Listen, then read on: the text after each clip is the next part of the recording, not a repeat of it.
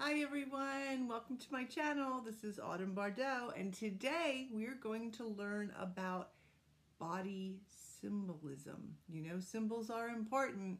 So you've all heard the term, a body is a temple. We've all heard that expression. And everybody knows that a temple is a place of worship, a place to access the divine. So maybe you're part divine. Anyway, it should come no surprise to you then that body parts are symbolic and have been since pretty much the beginning of time. So when you create your character, you might want to ask yourself what part of their body, because remember you get to create them, can I give something to that character that's going to make it just reveal a little bit more about the character's needs, their personalities, their proclivities, what's going on deep inside of them. So the first thing we're going to discuss is the head, the cabeza, okay? The most important, I guess, thing about the head is that it is the place of reason, wisdom, intellect, and also spirituality. The head is equated with authority and power. Think of heads of states and heads of corporations. A bowed head is a sign of respect. Tilts, nods, shakes, all of these are powerful communicators. And we had many-headed gods, right, that had different personalities. Think of Shiva and Hecate and Brahma and Janus. They all had multiple heads. And I also want you to think of all the phrases that we actually use that have head in them. They're heads up, head over heels, head off, head of state, head man, beat it in your head, bang your head against a brick wall, head and shoulders above the rest, head of the household, heads will roll, bury your sand in the head, and turn something on its head. So you can see how all of those phrases, if you think about the head being symbolic of reason, wisdom, intellect, and spirituality, how those all play into the meaning, the symbolic meaning of head. The next thing we're going to talk about is hair. Hair was usually like divine power and virility or femininity. Okay, it meant inner and physical toughness. When Delilah snapped off Samson's tresses, she greatly reduced his physical strength. So cutting the hair was often a sign of sacrifice or of surrender. In modern times, a woman cutting her hair is an act of rebellion, and it shows her that she's not going to be restricted to feminine roles or expectations. So that's what we kind of see from that. And Mary Magdalene's long flowing hair was a sign of immoral behavior. I'm going to give you phrases with each one. Hey, your hair stands on end, a bad hair day, you know what that means. Hair of the dog, a hair's breadth, to let your hair down, a hair up your ass, okay? Get out of my hair, hair raising, flowers in your hair, and tear out your hair. So what kind of hair will your characters have? Well, it's gonna be disheveled, is it gonna be coiffed? We look at people, and we ourselves look at people and make instant judgments, and you can do that for your characters as well. Whether they actually indicate their personality or it's ironic is up to you. The next thing we're gonna be talking about is ears, okay? They are equated with seashells or the spiral because of the shape. They're associated with birth because Karma was born from his mother's ears, and long ears are actually linked to wisdom in Buddhism. The satyr's large pointed ears reflect his sexual and sensual nature. I don't think we equate that with ears anymore. So if you have a character with big ears, are you cluing the reader into the fact that they're good listeners? Or is it ironic because they don't pay attention to anybody and they don't listen? Okay, here's a few ear phrases. Cute as a bug's ear. Do bugs have ears? ears are burning, my ears are ringing, your ears are red, your ears are flapping. Okay, my ears have never flapped in their life, so okay, I'm all ears means you're ready to listen, right? You bend your ear, play it by ear, goes in one ear and out the other, keep an ear to the ground, turn a deaf ear, and fall on deaf ears. All of those equated with, you know, not just hearing, but understanding. And ears, I think, probably are the trickiest. The next one we're going to discuss is nose. A nose is knowing. It's intrusiveness and meddlesome behavior and personality. It's, in early days, it was valued by men for finding food. Nose is also a phallic symbol, and you're thinking, yeah, no, I don't think so. Think about Cyrano de Bergerac. A nose that grows, of course, indicates a lie, and that's courtesy of Pinocchio. And a turned-up nose displays contempt. So think of the nose phrases that we know. Led by the nose out of joint. You don't see further than your nose. You have your nose in the air. You keep your nose clean. You cut off your nose despite your face. You're on the nose. It's right under your nose. You can rub somebody's nose in it. You can stick your nose into something. You can have a nose for something. I think I said that already. What kind of nose is your character going to have? And is it going to be linked to some part of their personality? If they have a big nose, are they always going to be sticking their nose where it doesn't belong? Mouths, whoo, they are deemed the creative, but a whole lot of other things as well. The mouth gets us in trouble. The mouth of hell devours the wicked.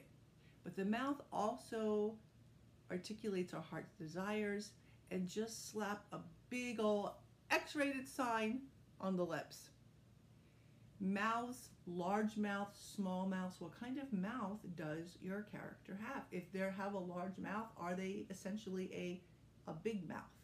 Or if they have a small mouth, is it because they have no voice?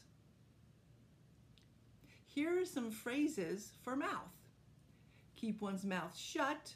Born with a silver spoon in your mouth, potty mouth, a bad taste in someone's mouth, run off at the mouth, butter wouldn't melt in their mouth, all mouth and no trousers, hand in mouth, big mouth, put your foot in your mouth, and look a gift horse in the mouth. So what kind of mouth are they going to have? What kind of lips will they have that will indicate or provide irony for the character, or even foreshadow, perhaps, a bit of their personality? That's the fun with creating characters. You can make them any way you want. The tongue, I'm not gonna stick out my tongue. It's symbolic of speech. We see this, the mouth and the tongue, so frequently in a lot of poems. The use of the word tongue is symbolic for speech or the ability to have a voice. It's the visible manifestation of the spoken word. Teeth, we see this in poems as well, are symbolic of animalistic strength and aggression. For example, Agrippina, Emperor Nero's mother, had double canines, so very ambitious. And her animalistic strength really was more about just ferocity, right? Long teeth are a sign of ambition. The tongue itself is either a destroyer or a creator. And think about, you know, when you're talking, what happens when you, okay? So sticking out one's tongue harkens back to the times when the gesture warded off evil spirits. It's morphed a whole lot, but pretty much the same. So here are some tongue phrases. Silver tongue, a tongue lashing, a tongue in cheek, sharp tongue, to bite one's tongue, hold your tongue, or a fork tongue. We all really know what those mean. So does your character have a super long tongue? Do they have a sharp tongue? And of course that tongue can go with the mouth and everything else, but it's a way to reveal to your readers perhaps that character feels that they are allowed to speak. that they have permission in all ways to have a voice. The next is the shoulders. That's strength, just strength. Think of Atlas holding up the world. Okay, shoulders signify strength, they signify power, they signify carrying responsibilities. So there's a reason where, you know, when you look on the romance covers and all those dudes have like big, hulky, broad, muscly shoulders, right? Nothing says power and strength than a big, broad-shouldered dude, right? We never see a guy with like no shoulders or like little, narrow shoulders. There's even a book called Atlas Shrugged. Here are some phrases: a shoulder to cry on, head and shoulders above the rest, so that also worked with head, to give somebody the cold shoulder, to have a chip on your shoulder, to be standing on the shoulder of giants, to have a good head on your shoulder. What kind of shoulders will your characters have? If it's a female character, does she have very broad shoulders, perhaps showing that she has strength? And once again, irony trumps all of this, and you don't really have to do any of this, but it's also a fun, unique way, or it's not even unique. It's also a fun way to add a little extra depth to your characters. So before you were writing about that hunky guy or gal, think about the size of their shoulders and what that might convey to your readers. The next is skeleton and bones. And no, you don't see someone's skeleton and bones. You don't see that. But we're going to discuss it anyway because I think it's important, because there's really a lot you can do with shoulders and spine in particular. Skeletons and bones are usually harbingers of death. Think of that Netflix, I don't know if it was Netflix, but Bones, right? She dealt with death. Okay, I know that was pretty obvious, but so bones also symbolize strength, stability, and determination, which is also indicative of the character herself. She had, you know, strength in her intellect. She was a pretty stable person and had a lot of determination to solve the crime. If you look at chakras, the body forces, the body's energy forces align with the spine. Now, you can't really, like I said, you can't see a character's bones, but they can be straight or they can be crooked. Remember the movie Unbreakable? The villain had really weak bones. Really, the weak bones, besides just being, you know, his kryptonite or what made him evil, it was more than just what made it, it was his moral evil. Okay, a person with strong bones will have moral strength. So here are some phrases: a bone to pick, a skeleton in the closet, a bag of bones, bone weary, close to the bone, skeleton crew, to be spineless, to stiffen your spine. Think even the way people sit. If you describe a character that's always slumped, okay, you're discussing not their bones so much, but their spine. That gives you, like it gives anybody looking at someone who's always slumped, an indication that perhaps life defeated them or they're tired. So a lot of times when we say they had a curled back or they stiffened their spine, this tells the reader that they either got courage, or if they curl their back, that they're kind of withdrawing. The next is limbs. Now, limbs are balance and movement and also good luck. I guess because if you have balance and movement, perhaps you have good luck. Arms are a symbol of strength, power, protection, and justice. Think about it when somebody hugs you, when you push somebody away, when you hold something. So what kind of limbs is your character going to have? There was a book called, very, very ancient book in Germany, called Effie Briest, very popular there. It's like what they have to read in high school. And the one of the characters, one arm that's shorter than the other. It was actually like the villain. And so you knew he wasn't a fair dude. Like you knew he wasn't a good guy, even though the arms were, his shorter arms was a result of an accident. You realize he wasn't even-handed. He wasn't even-handed. So there's a lot of things you can do. Think about the Hunchback of Notre Dame, either the real one, the official one, or the Disney version, which are, I think, vastly different in how they portray the Hunchback. So here are some leg or limb phrases: a leg over, without a leg to stand on, to go out on a limb, and arm's length away. Think of how those limbs, are they going to be strong and straight and sturdy and well-defined? Are they going to be stocky? That will all indicate, because it's your character, how reveal more about that character. The next is hands. Hands command, they protect, they bless, they bestow, they pledge, they symbolize strength and power, they teach, they heal. There's, of course, the omnipotent hand of God, and there's the Hamsa hand that's used as a protective talisman by Muslims and Jews to protect against the evil eye. Hands, we use those all the times when describing characters. So how are your character's hands? Are they large? Which, if they would have large hands, I would assume that they are very, perhaps, generous. Or are they used for beating somebody? So these are things that you can play with when you're describing your character. And once again, you never want to do something like go into that whole paragraph description of their body, but you can say things like their large, strong hands, and that gives you an indication perhaps of their strength.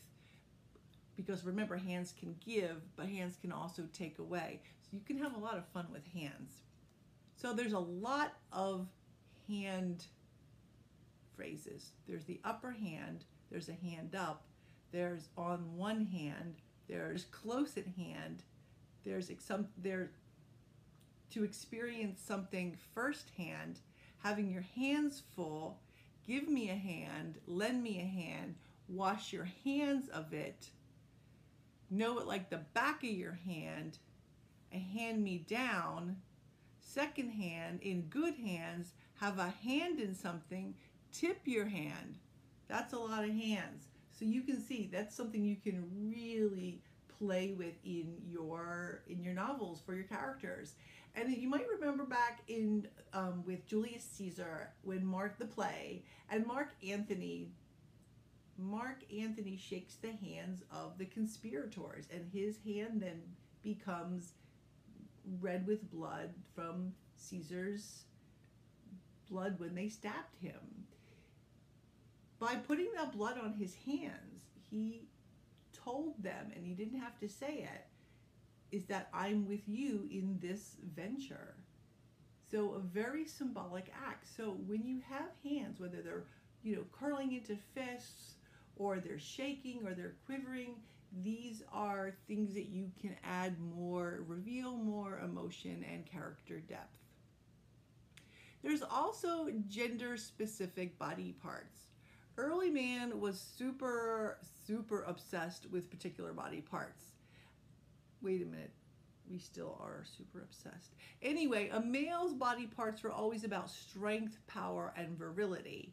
And the females were always about regeneration, fertility, procreation, and the miracle of birth. A lot of things you can do with that. So depending on what you're writing, is they a full-figured gal? Are they lean? It's going to indicate, it can indicate, none of this, remember, this is all on you to figure out what you want to do, but it can indicate, reveal more about your character. Feet. Feet is the next body part. They are mobility and independence. They're rooted or in touch with self and nature. Think about your foot being on the ground. A barefoot touching of the ground is a link to the divine earth. And amongst bare feet signify their vow of poverty. In Asian cultures, feet are considered unclean, so it's wrong to display the soles to another. Feet are always like a solid foundation. Washing another's feet is a symbol of hospitality and humility. We see this mostly as humility. And the Buddha's footprint found at the Buddhist temples indicate the Buddha's presence. He left his footprint. Here are some foot phrases. Cold feet, back on your feet, find your feet, feet of clay, to put your foot in your mouth, a foot out the door, to get under your feet, to get off on the wrong foot, to get your feet wet, to keep your feet on the ground, to make your toes curl, and on your toes, and also ankle deep.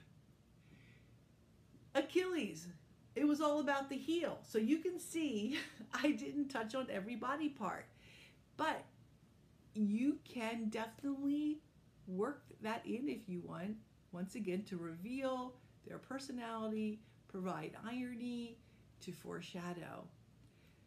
I left a lot of body parts out, so this is just the tip of the body iceberg. It's easy to go online and Google and just type in a body part and the word symbolism, and you'll get lots of really cool things. In Asian cultures, because I wrote Dragon Lady, I wanted to do the face shape because there's face reading in Chinese culture. Like they look at your face and the angle of your eyes and your forehead and all of that, and like the angles of your jaw, and if you have a big jaw or whatever. And they will tell you what kind of personality you have. So I wanted to align that, to be part of, you know, with that Dragon Lady, I wanted to align my characters with those facial types that revealed their character. And whether you knew it or not, it didn't really matter, but I did kind of weave it in through the novel when they would mention something about the high forehead and mention something about their personality. So there's lots of fun things that you can do that aren't super obvious, but that are super fun. So if you like this video, give it a thumbs up, hit the subscribe button and the notifications button, and think about those symbolic body parts. Right on. Thanks for watching. Bye-bye.